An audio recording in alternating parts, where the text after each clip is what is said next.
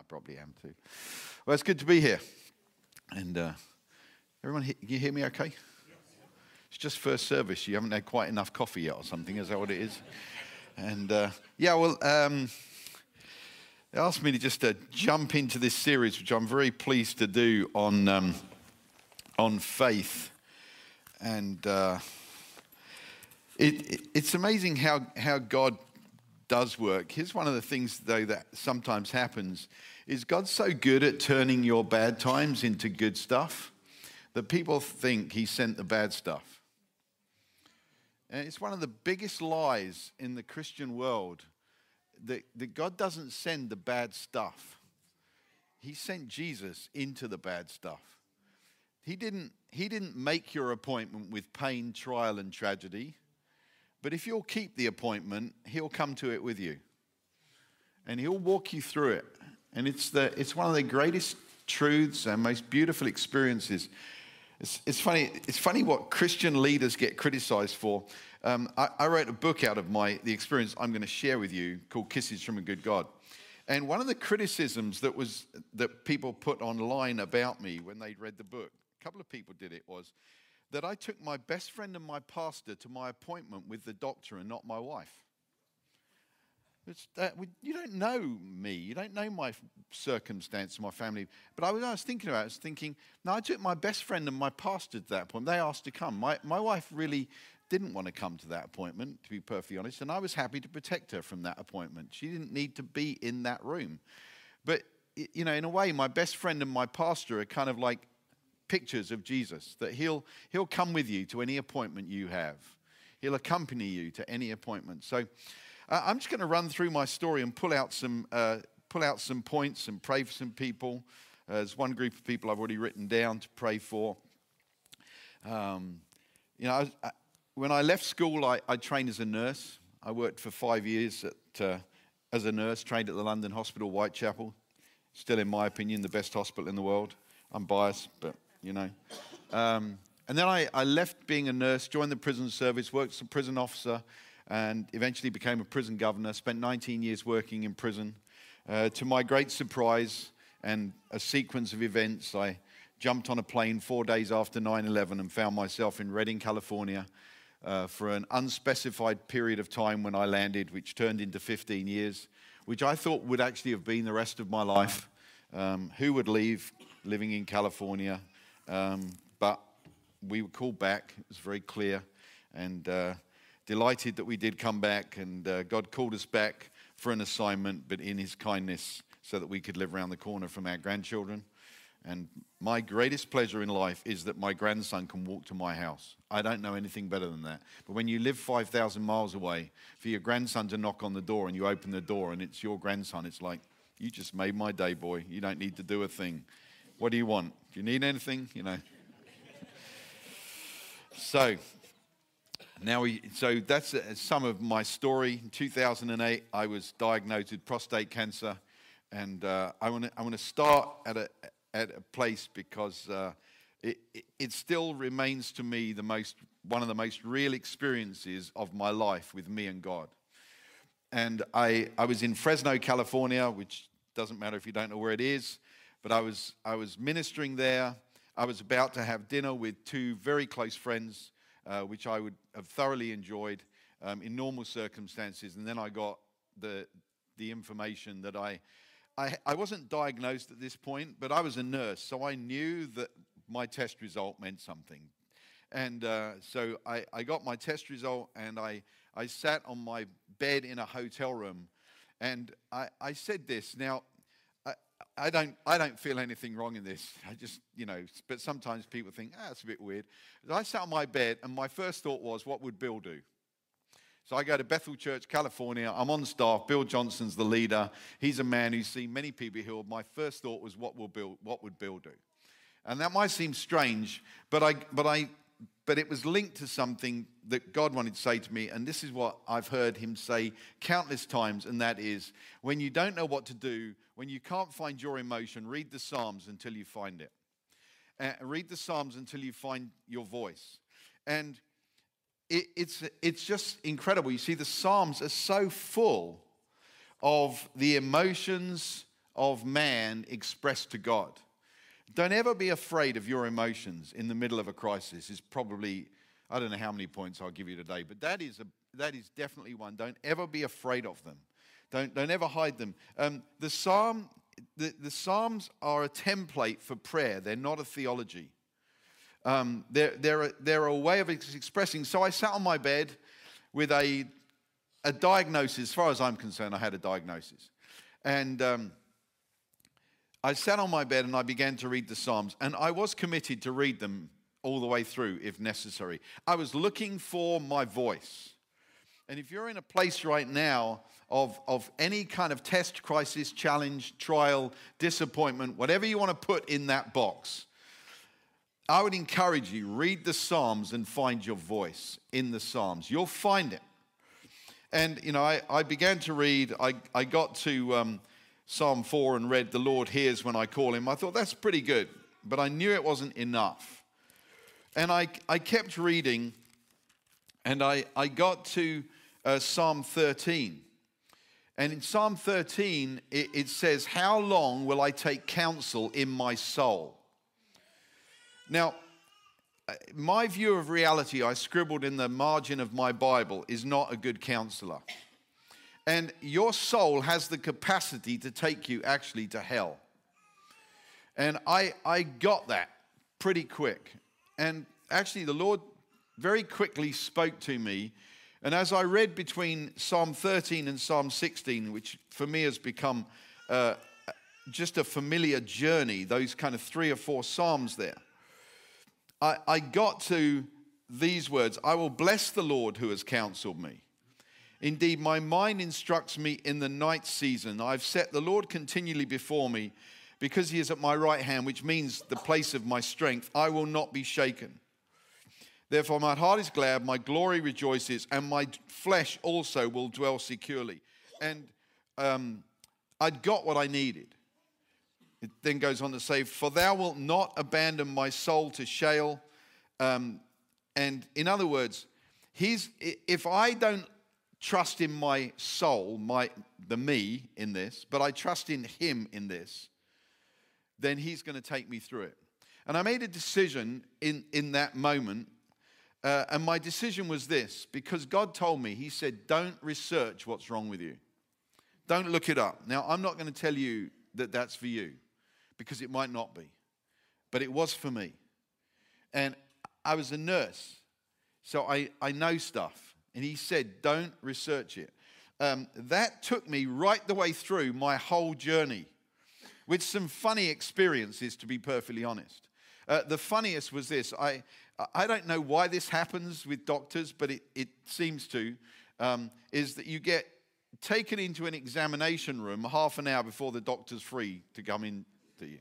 So you find yourself um, isolated in what felt like some sort of small prison cell to me for 30 minutes, and there was no internet reception in that room, and uh, there were there's a lot of information in that room that I didn't want did not want to know about, and I was in that room many times, and there were books on the shelf, and it, because it was a, a specialist, there were a lot of books about prostate cancer, and I was not researching them, so I never looked at them. But there was one book that, that struck my eye that annoyed me, and it was the yellow and black book. It's called Prostate Cancer for Dummies. Like, I mean, what? Who does that? You know? Who, who, who, I mean, it's sort of like almost unnecessary anyway. And I'd look at it and think, that's, that's bizarre. And actually, what happened was the day of my actual diagnosis, when the doctor came in and said, This is exactly what's wrong with you, and the, the, the grading of cancer and all of that kind of stuff, he said, I want to give you a bit of advice. Now, I'm in there, you have to get this picture. I'm in there with my best friend Craig, who has a very, very sarcastic sense of humor, and my senior leader, Chris Vallotton, who hates hospitals and doctors. So, this is the combination. So, before the doctor came in, I'd pointed them out to pointed out to them the yellow and black book and said, Who would write a book, Prostate Cancer for Dummies? Come on, that just like seems wrong somewhere. Uh, anyway, I got went through all the diagnosis stuff with the doctor and what the treatment plan was and that sort of thing. And then he said to me, and he said, uh, "And if you need any help, my favorite book on the shelf there is." And I, I laughed, and I thought it was funny at, and uh, anyway, so so number one, I it was read the Psalms. I encourage you. If you're in any place of testing, trial, don't be afraid of your emotions. Don't be afraid of your voice. Let God know exactly how you feel, and look for your voice in Psalms, and you will find it there. And uh, so uh, then then what happened to me really was, and it was sort of these are overlapping points. Um, something else that, that our mind or, or the devil or wherever, wherever we want to put this will do to you is say that you're not ready. In fact, there are two places in life where you'll say, Nothing prepared me for sudden promotion or sudden crisis, and neither is true. You are prepared. The issue is, can you access the preparation that's already in yourself? And I remember the day we walked around the, the walking trail next to our house in, in Redding, California, Sue and I, with this diagnosis, and it was like nothing prepared me. And Sue looked at me and said, That's not true. Your life has prepared you for this, and, and you've just got to find the preparation that's inside of yourself. And often we're looking outside of ourselves for something that actually is inside of ourselves. And, uh, I want to read to you, and I need to just get it from here because it's uh, Passion Translation. I, I, want to just read a couple of things in there. Second, uh, Corinthians chapter 4. Um, really, I think it's a beautiful, a beautiful passage anyway, but in the Passion Translation, if you're not familiar with it, uh, it's, a, a, it's probably not technically a translation. It's a, it's a new work by a guy called Brian Simmons. Um, let me just read some of this to you. Now, it's because of God's mercy that we have been entrusted with the privilege of this new covenant ministry, and we will not quit or faint with weariness. To me, the new covenant ministry is a lot of what you're talking about in this series. It's about faith, it's about healing, it's about believing for the supernatural to invade our lives. But it's because of God's mercy that we've been entrusted with, not because of our own cleverness. Um, and uh, I'll jump a few verses. We don't preach ourselves, but rather the lordship of Jesus Christ, for we are your servants for Jesus' sake. For God, who said, Let brilliant light shine out of darkness, is the one who has cascaded his light into us, the brilliant dawning light of the glorious knowledge of God as we gaze into the face of Jesus Christ. And in a way, those, that psalm experience was that. It was light shining into this, this dark moment. We are like common, common clay jars that carry this glorious treasure within, so that the extraordinary overflow of power will be seen as God's, not ours. And I'll, I'll point to a couple of those things in a moment. Though we experience every kind of pressure, we're not crushed. At times, we don't know what to do. Not knowing what to do is legal, it's okay. I think sometimes we think we should know what to do. Sometimes we don't. It's okay, it's legal. But quitting's not an option. We're persecuted by others, but God has not forsaken us. We may be knocked down, but not out. We continually share in the death of Jesus in our own bodies, so that the resurrection life of Jesus will be revealed through our humanity.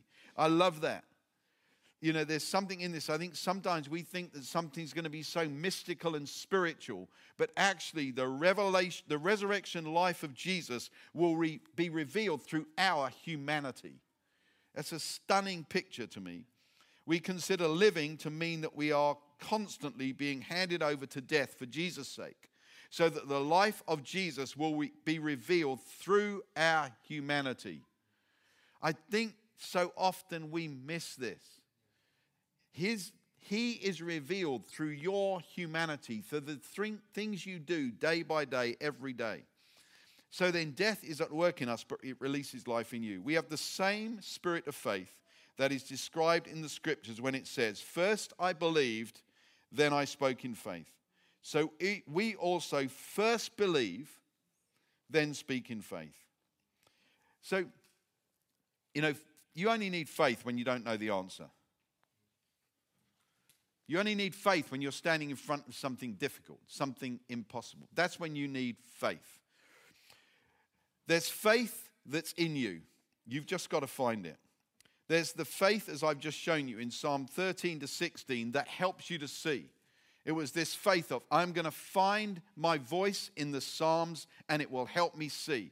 And it helped me see. Years later, a doctor friend of mine said to me, he said, you know the most complicated and confusing cancer on the internet? I said, No. He said, It's prostate cancer. I said, Wasn't that kind of God to tell me not to research it? He said, You'd have been confused. You never would have gone down the journey. So it's faith that helps you see. Then, you see, what happened to me was, and I, I kind of go a little bit backwards and forwards over my journey. On the day that I went to the doctor, I've had all the tests. You don't need to know the details of those, but I had them twice because I was a man of faith. Um, no, seriously, because I had the test once, the most unpleasant test that you can have. And when I was, when I was given my diagnosis, I said, okay, what would you do? And he said, I, I can't tell you that. I'm not allowed to. I said, That's ridiculous. You're a doctor. I want to know what you would do. He said, Well, I would have, I would have surgery. I said, What's the earliest date I can have the surgery? He gave me the date. I said, What's the last date that I can have another biopsy to find out if I've been healed? What's the very last date? So he said, You're crazy. That means you're going to have two biopsies. I said, I'm crazy, but I'm a man of faith because I'm going to go back from this appointment and I'm going to have all the prayer I can possibly have. I want another biopsy, and then I'll come back to you and, and we'll work out what to do. And uh, what, what happened to me was, just to fast forward, was I got healed by a surgeon. Now, here's something that I think we often miss in the church. I pretty much guarantee if I, if I was to say, who's been healed in the room here, people who've been healed medically and surgically probably wouldn't put up their hands. Well, we need to stop that because the goal is get healed. And sometimes it happens by the laying on of hands, and sometimes it happens with a scalpel. But healing's the result. But before that, I had a miracle journey. So, this is the curious thing about my journey. I got healed by a surgeon, but I also had a strange miracle journey.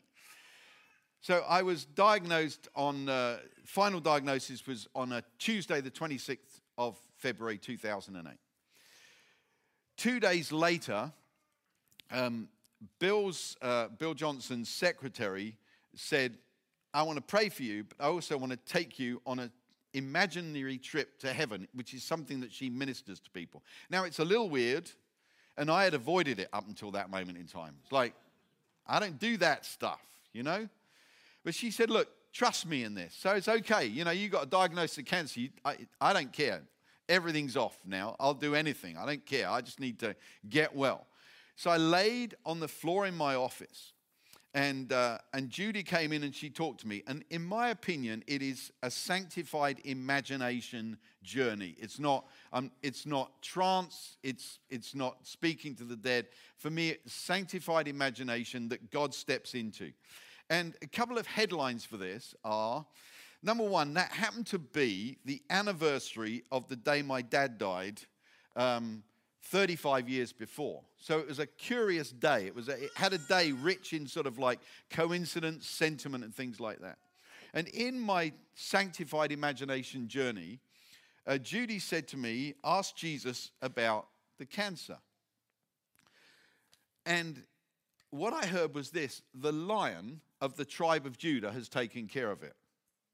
That's what I heard. The lion of the tribe of Judah. There's, there's importance in that in a moment that I'll just explain to you. And there were a couple of, couple of other things uh, that, that happened to me. And actually, the Lord said to me in that experience, He said, um, You will live for another 40 years, and you'll know this is true because your mother's going to live for another 10 years. Well, my, my mother then was um, 86, and she's now 97. So I'm, I'm feeling good, all right? I'm confident because I heard what he said. So the lion of the tribe of Judah is going to take care of this, was what I heard. All right? And uh, so that, that happened, and, and I felt encouraged by this experience, and I wrote it, I've written it out in my book if you want more about that. So that was, that was an interesting piece. Two days later, I had the Sozo team came to my house.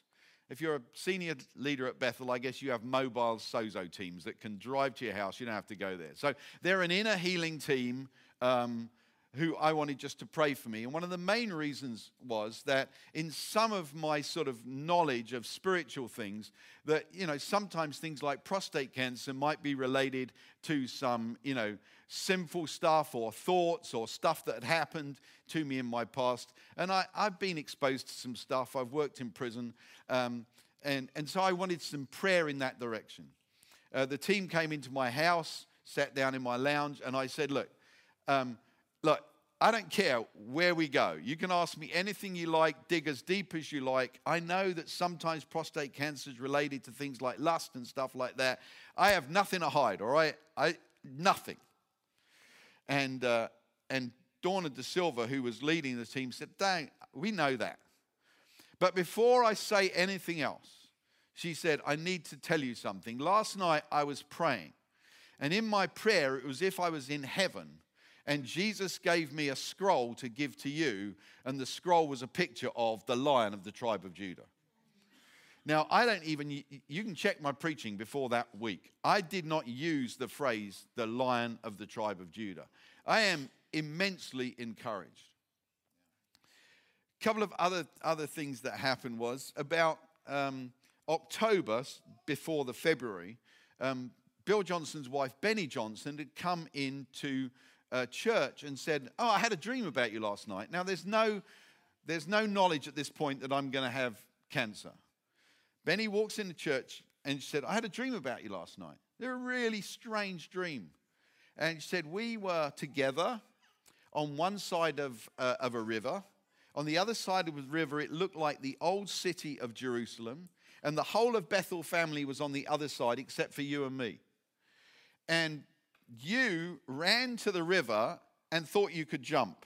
I knew I couldn't jump in the dream, but you thought you could jump, and you ran and you tried to jump and you went in.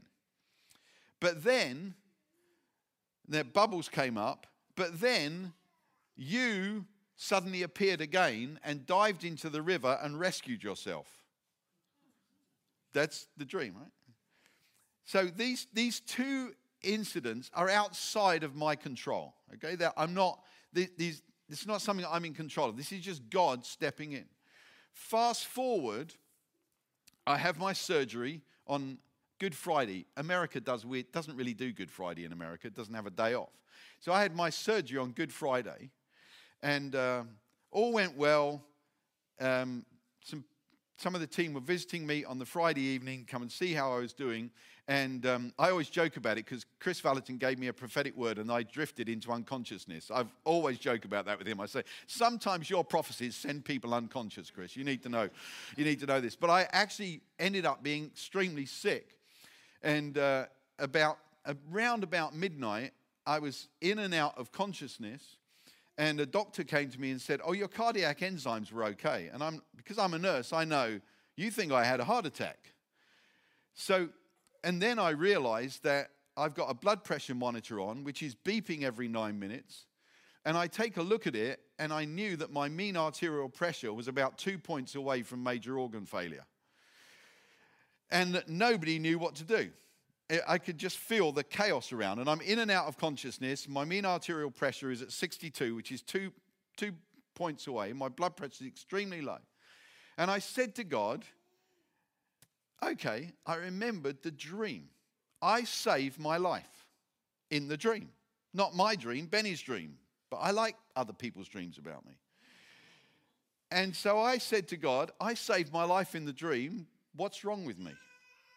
And he gave me a picture. Now, you need to be probably over 40 to understand this. But we used to have Coca Cola cans where you had to pierce them twice, yeah? You had a pointed can opener. Why? Because it doesn't come out if the air can't get in. And I knew that my catheter bag, no more details required, for some reason had a blocked vent. I didn't even know they had vents. I called the nurse over and I said, Change my bag. And she said, Why would I do that? I said, Change my bag. She changed my bag, and in 15 minutes, my blood pressure was normal and I was well. And uh, it, it, it was just a weird experience, but I know that I was encouraged by a trip to heaven. My life was saved by a dream. And sometimes along the way, that's how God works. Another thing that happened to me was I had the most unusual week, maybe, of my entire life. And uh, one of the things that I want to encourage everyone here to do is don't ever hold back on people around you that are going through tough stuff. Never hold back on saying things to them that you feel the Lord's given that are in the language of love, faith, or hope. Don't ever, ever hold back. You might think, oh, that's so minor that you would hold it back. But I had a week, I call it a week of kisses from, from God. That some of the things were just almost, you could have passed them by, but they created this catalog of evidence from God that He was with me, that He cared. So, for instance, on the Tuesday of that particular week, a lady called Nancy said, I had a dream about you last night. Now, in this particular season, there were a lot of people talking about gems being found, diamonds and stuff like that being found. I personally never found one, but people did. So there was a lot of language of diamonds, gems, emeralds, stuff like that. But Nancy had a dream about me, and in the dream, pearls were dropping from heaven. What she didn't know was that pearls are personal to me, very personal in, in my life.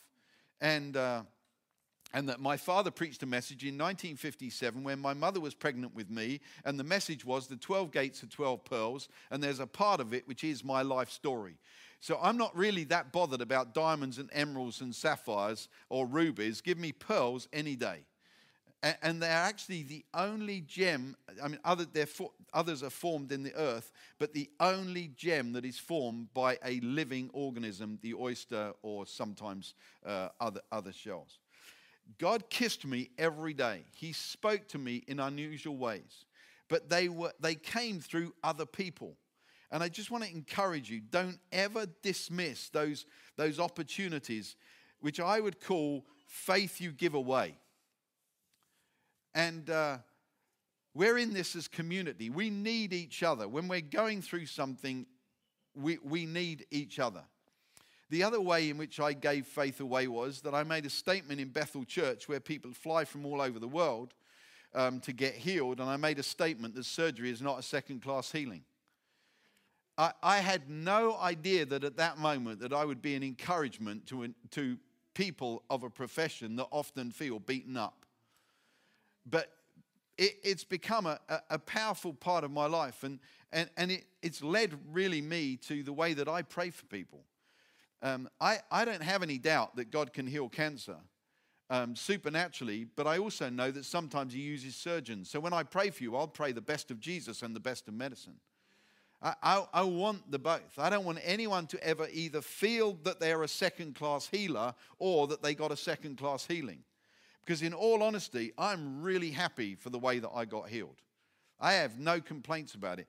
it eh, partly because the way my mind's wired, if the tumor had gone away, I probably would have spent the rest of my life wondering if it would come back. And, and because of that thought process, it probably would have come back, to be perfectly honest. But mine can't come back. It's gone. It's done. Dealt with. So, so a few just things along the way. There's faith that's in you. If, if you're in the middle of tough stuff, stop still long enough and go, in what way did God prepare me for this? And trust me, I, I went after prayer from every group of people, from the kindergarten right the way through. I mean, I had I did everything. I had sozo. I had my sanctified trip to heaven. Um, I, I had the Sunday school class praying for me. I had the whole school of ministry praying for I had loads of stuff like that. But make sure that you check to find that faith that's in you.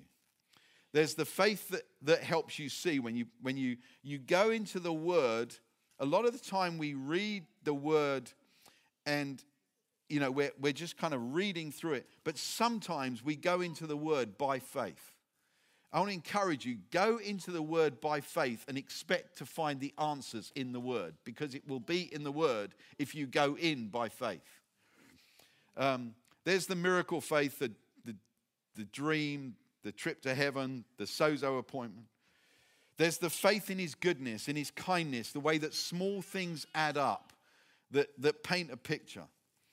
There's the faith that we get to give away when we release hate, hope, faith, and love to others. And, and in my case, also, I, I did to, um, to the medical profession. There, there was also um, what I would call, and, and, after I'd had my surgery, um, there's that sort of faith that takes the lids off you. And, and sometimes what we, we suffer from, and especially those that, that have, um, you know, have come through something. You might have come through a trial, uh, perhaps, you know, a divorce, a, a, loss of a job, a kind of a, a loss of a way of life, or, or a challenging sickness. And a friend of mine came into my office um, 18 months after my surgery.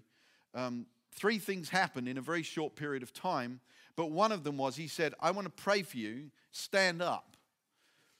Which we're friends. And I'm just like, stand up in my office. Okay, I'll stand up, whatever you say. I stood up, he put his hand on my head and he said, Resign. I had no idea really what he was saying at first. I don't think he did. But then I started to think when you go through tough stuff, you drop your head. You just drop your head down a little bit. And when you resign, you lift your head back up 10, 20 degrees and you start looking. You look into the future. What that prayer became to me was resign to the fullness of everything God has for your life. You might have taken a hit, but you need to re sign to that fullness. The incredible thing about that story is I turned that one word into a chapter in a book. Five years later, my friend is on the worst day of his life and was actually saying to God, Take me home. He was very, very sick. And he was, he was almost exhausted. He, he barely had any energy in him. And he reached out, and the, the only book that he could reach was my book. And he opened it to the chapter that he gave me, and it said, Resign. And he read that chapter back to himself, and he said, I'll do it. And, and sometimes we need that faith that just takes that lid off, that shifts that thing that's getting in our way and some of you might need that today. You might need to resign. And then what happens is, and this is one of the most incredible things that I think happens when we, when we get our breakthrough, when we come through something. And I'm going to pray for people who are in the middle and that sort of thing. But I want to encourage some of you because sometimes we, we get as far as our breakthrough and we go, oh, we got our breakthrough. But the thing is, once you've got your breakthrough, you've got authority. Don't waste the authority that your journey of faith gave you. See, um, Bill Johnson has a phrase. He says, bold faith is built on the shoulders of quiet trust. I, I, I rephrase that, that, that it's basically that um, bold faith is what others think, but it actually is the result from your authority that was gained through your faithfulness, trust, obedience, and knowing God. Don't waste the authority that God's given you when you come through. Because you have authority. Your, your victory gives you authority. It gives you authority in the natural and the supernatural. So if you've come through something, you have authority now to release to other people, which is something I'm going to, first group people I'm going to pray for in just one moment. And uh, along that way, along that journey, uh, one of the other things that I had to deal with was shame. And I don't have time to go into that now. But sometimes sickness, trials, you know, marriage stuff, all that stuff, it, co- it causes us to walk in shame. And we have to deal with that stuff. And, and, shame will tell you what you're not. In other words, it will, it will say that you are something because of what you're going through. I mean, with me, I mean, people threw stuff at me. I mean, people told me that it was you know, I must have some sin in my life I needed to deal with. Some, one person sat next to me and said, You caused your, your own uh, cancer because you have a bad diet. I said, You've never eaten a meal with me. You have no right to say that. I had enough confidence at that point to do that. But I had to deal with shame.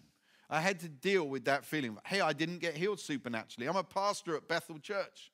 I, I had to deal with some of those things along the way. So that's a, a little bit of an aside. But, but you could be feeling that. I mean, especially people, uh, the ladies who have, uh, you know, breast cancer, ovarian cancer. Sometimes you, you get hit with shame because you're feeling that I'm less of a woman than I was before. I, I have news for you. I will guarantee you'll be more of a woman after it than you were before.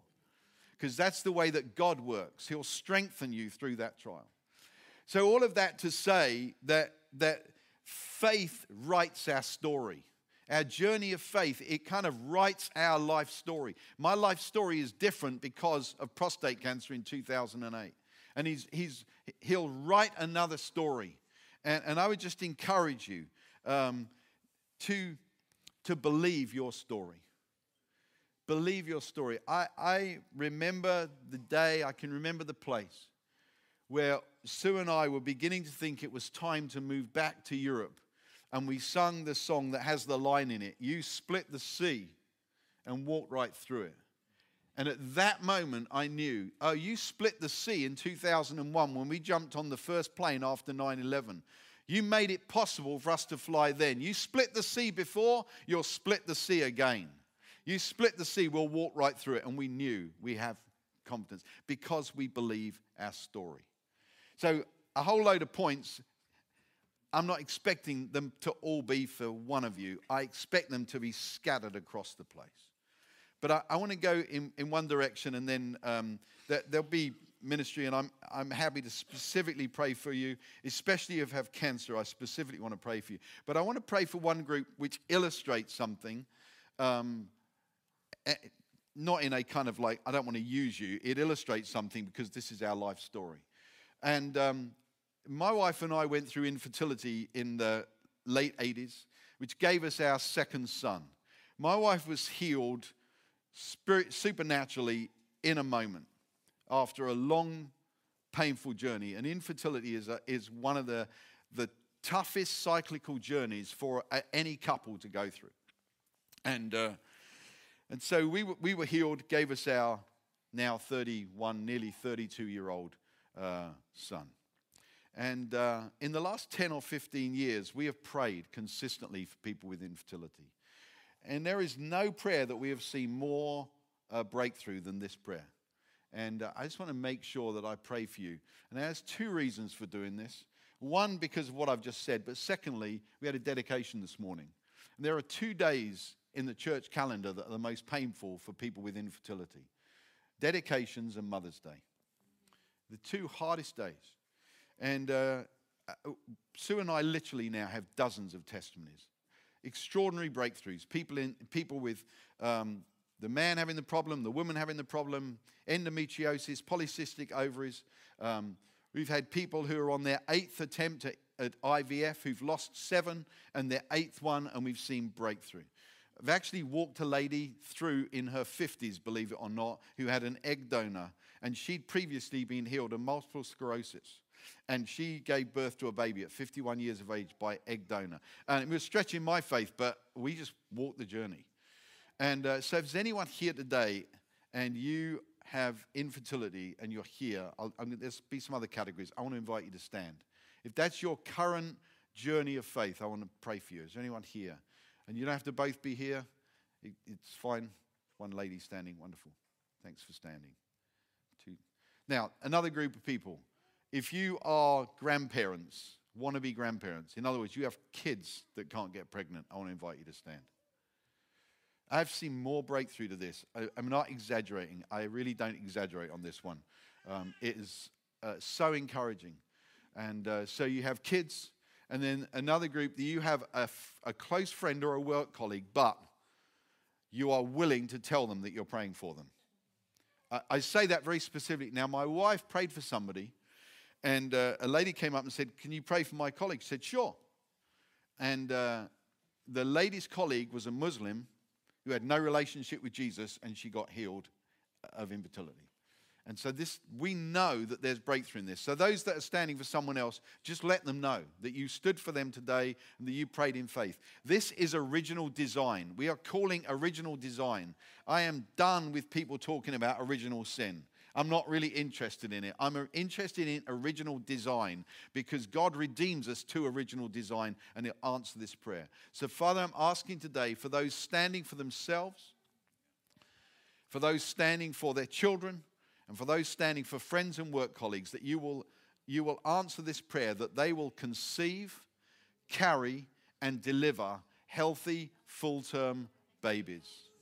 Conceive, carry, deliver healthy, full term babies.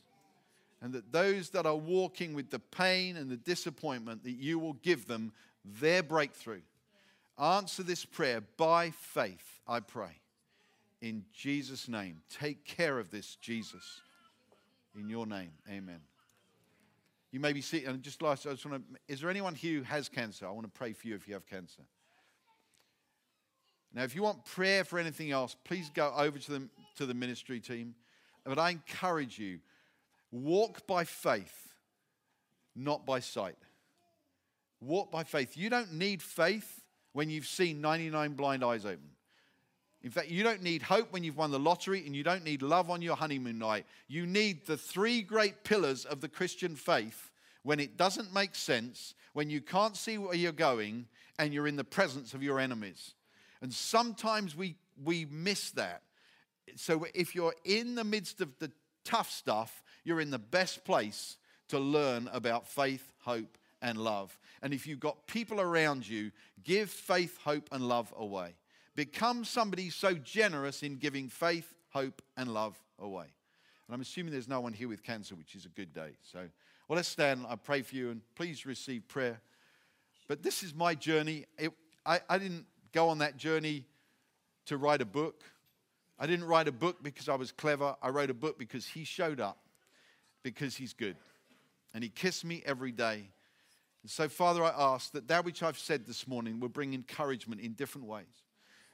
Wherever people are on their journey, would you just encourage them, kiss them, show them how much you care by those little snippets, those little gems, those little moments of encouragement? Show them. Jump into their lives, into their circumstances. And I pray, Father, that there will be an increase of faith because of this teaching. Increase faith in this room, in this family. Increase our faith. And those that have a victory, I pray, Father, they will walk out those doors looking for someone to pray for, looking for someone to use their authority and say, This is what God did, and I'm going to believe it for you. And just as we do with infertility, the cry of our hearts today is, Do it again. For every one of our victories, do it again, God, for the honor of your name, I pray. Amen.